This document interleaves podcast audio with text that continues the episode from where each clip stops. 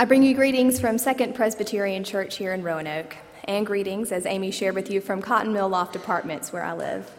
My apartment actually overlooks your church parking lot, so I've been keeping an eye on you all, even though you didn't know it. But even though we have not met yet, I feel like I know you well. It is an honor to fill this pulpit today, and I have great respect for your minister, Donna. She's reached out to me during this first year here in Roanoke, and I'm delighted to call her a friend, and I'm grateful for your welcome today. Please pray with me.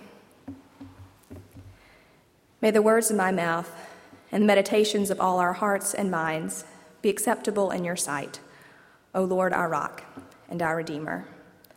Amen. Let's consider again our scripture passage for Mark today. It starts out fairly reasonably.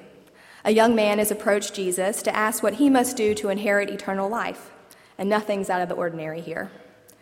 Jesus refers him back to the Old Testament commandments do not murder, do not steal, do not commit adultery, do not lie. And the young man, like many of us, nods affirmingly Yes, I have followed the law. He is a good man. He lives his life following the Ten Commandments, and these laws make sense. They are laws that we probably try to follow in our own lives. They're the laws we want our neighbors to follow too. For the most part, we expect each other to keep these rules. It's just part of being nice and neighborly. I trust my neighbors next door not to steal from me. I trust them not to murder, not to lie to me, or not to cheat me. So, right now, we're right there with this young man. No problem. I've been doing my best to keep these commandments all my life, too. Mark says that Jesus loved the man. And then he said, You lack one thing. Go and sell what you own and give the money to the poor, and you will have treasure in heaven. Then come, follow me. You see, this is a call story. Jesus has called this man to become a disciple, to follow Jesus at all cost. And we know that discipleship means rigorous devotion. Of all the call stories in the Gospel of Mark, this is actually the only one that ends in failure, with the one being called walking away from Jesus. You see, discipleship is costly. It, dem- it is demanding because it means following Jesus and we have a jealous God who tolerates no rivals. We're in the difficult situation of living in a worldly kingdom where, in the words of Will Willimon, the society has shown the ability to mass produce golden calves and worship them with abandon. Several years ago, in between college and my first job, I rented a storage unit. I moved all my worldly possessions into an 8 by 10 storage unit in South Carolina. And it was surreal to drive past rows and rows and rows of other storage units, big ones and little ones. And I wondered what people kept inside. I kept all the contents of my college dorm room, which was pretty meager, but I imagined the neighboring units having family heirlooms, outdated encyclopedias, an out of season boat, or thousands of National Geographic magazines. Have any of you ever watched the, the TV show Storage Wars? It's kind of addictive. It's a program on A&E that follows teams of bidders looking to score it big in the high-stakes world of storage auctions. These bidders purchase the contents of abandoned storage units, for the most part sight unseen, and take a gamble on what is inside. It's all about reaching critical mass and finding those buried treasures underneath the cardboard boxes and junk that people leave behind. It's amazing what some people save.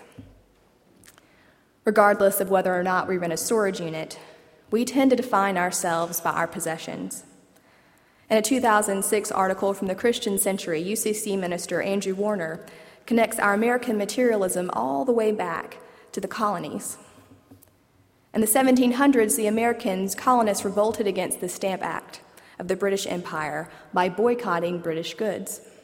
The first major coordinated protest against British rule in America was defined, defined who Americans were by what they did or did not buy. And to be an American back then was to wear American homespun clothes. Albeit in a different way today, material possessions and consumption continue to be the means by which we define ourselves. Jesus was calling the young man in our story to a new kind of material life. He was not calling him to some Gnostic spiritualism or abandonment of the physical world. Instead, Jesus was calling him to move from the kind of self absorbed materialism to one that focuses on others' needs, including their material needs. This biblical story is a call story. But before Jesus issues his call, the young man goes to Jesus for healing. It has all the earmarks of the healing story. The rich young man runs up to Jesus and falls to his knees, and just as countless others have done, in need of healing before him. The scene is set for him to request his received healing, and his request is both urgent and sincere. As we read and we see, however, that he has rejected not only Christ's call, but he's also rejected the healing that he needs. The healing he needs is freedom from his possessions. What he lacks is that he does not lack for anything. And the rich young man turns his back in grief. I grieve too, because I have accumulated a lot. What can I do to inherit eternal life? Jesus, in a short response, says, Nothing. Jesus says, For mortals it is impossible. Eugene Peterson's interpretation from the message states it bluntly no chance at all if you think you can pull it off by yourself. Every chance in the world if you let God do it. There's still the problem, though, of having too much stuff. It keeps us from realizing our need for God because we do not think we have need for anything. We use our stuff to fill the emptiness inside. We use our stuff to feel less susceptible to the inconsistencies of life. It keeps us from seeing how needy we really are. I see this all the time in my friends, in the families I love, and sometimes even in myself. Why don't we make worship, service, and giving a priority? Because we don't think we need to. For many of us, we don't think we need for anything. The rich young man's power and status led him to ask the wrong question. He asked Jesus, What can I do to inherit eternal life? What can I do? To that question, Jesus says, Nothing. One of the most difficult passages in the New Testament, and one that ministers and congregations have tried to weasel out of for years, is Jesus' response to his disciples here in Mark. He says, It is easier for a camel to go through the eye of a needle than for someone who is rich to enter the kingdom of God. Do you know that a ninth century theologian actually made up an imaginary gate in Jerusalem to get out of this passage? He, he wrote that there was a gate in Jerusalem that was so narrow and so short that a camel could only fit through it if it threw off all its baggages and crawled on the ground. Unfortunately for us, no such gate existed. It's completely fictional, so we can't get off that easily. This is the only time in Mark that Jesus makes such a demand about possessions. According to Mark 4, wealth and deceptions are not the only things that are capable of choking God's word to us. Being rich is not some unforgivable sin. And Jesus' primary call is to a life of discipleship, not a life of poverty. In Jesus' context, many people viewed wealth as a special blessing from God. In fact, we see in this passage the disciples are shocked by what Jesus has said, and they respond, If not this man, then who can be saved? Jesus does not try to deprive the rich young man from his money and power. He simply asks for more. He tried to claim the man's very own self. Jesus does not tell the man to simply separate himself from his money and possessions. He does not tell him to cast them aside or burn them in protest.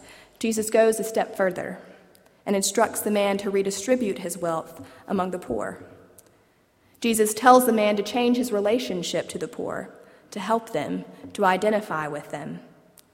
The man's lack of receptivity is not the problem.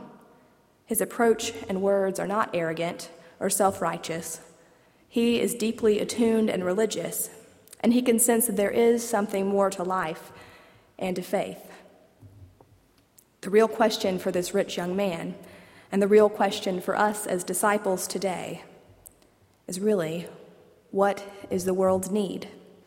And what does it mean to spend oneself, to give oneself, meeting the world's need?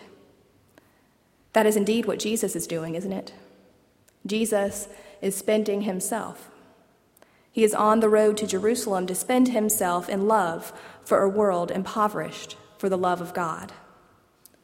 Over and over again in the gospel, Jesus says the kingdom of God does not look like our earthly kingdom. The kingdom of God does not look like what we expect. Our power and our wealth here are not power and wealth there. Jesus puts eternal life so far out of reach, there is nothing we can do to attain it. He says, The first will be last, and the last will be first. Our expectations need to be turned over. Following Jesus looks very much like giving yourself away for the life of the world. One minister describes this text as a roller coaster text. In the beginning, the man seems to have it all together, and then Jesus completely unsettles him with his radical call for what the man lacks. In this scene, the disciples look, are even taken back on their heels by asking, then who can be saved? Salvation is the gift of God's grace, and there's nothing any human being can do for himself or for someone else. For mortals, it is impossible. For God, nothing is impossible. That is the promise of this passage. What chance do we have? Every chance in the world if we let God do it. Remember that Mark tells us that Jesus loved this man. He loved him too much to leave him where he was. Through the eyes of Jesus, we realize that the rich young man is really a beggar. He's incapable of doing what Jesus has asked him to do. Jesus says that if he is going to have eternal life, he has to change his living. And the man knows he cannot possibly do these things on his own. Friends, it can only be done through the grace of God. The gift of eternal life is given at the expense of Jesus' own life. Throughout the Gospels, we see Jesus expanding, expending his life for others.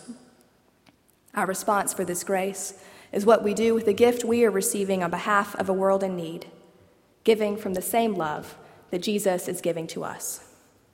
Amen.